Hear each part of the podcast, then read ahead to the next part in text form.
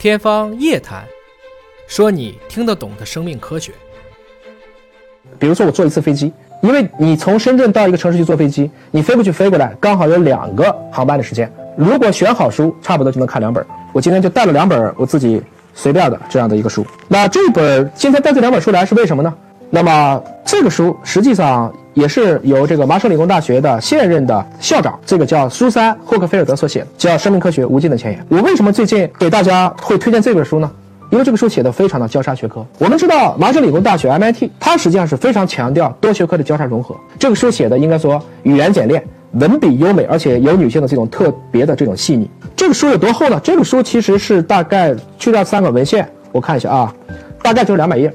那这个书。我的速度大约就是一个小时到一个半小时可以读完啊，我基本上就是我就会选一个，我这个飞机大概两个小时的时候，我就带这个书，算是其中的一本。所以呢，我基本上会把这个登机牌就做成书签，然后把这个登机牌就夹到这个书里去，因为它记录了我读这本书的一个时间。同时，我读书的时候肯定也会说要去写写画画的。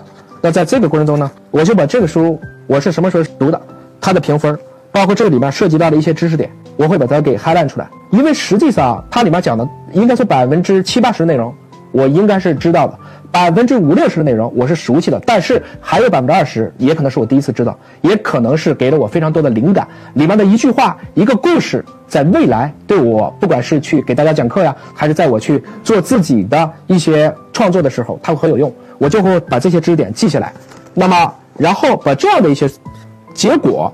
花个十分钟录到一个你的数据库里，说数据库是什么？Excel 就是数据库啊。你用任何一个家庭记账本的管理软件都可以。我看到很多人每天会把自己花个块八毛钱记得很清楚。如果您能把那个时间用于去记载知识，那这个它的结果就会是不一样的。这就是说我推荐的这本书。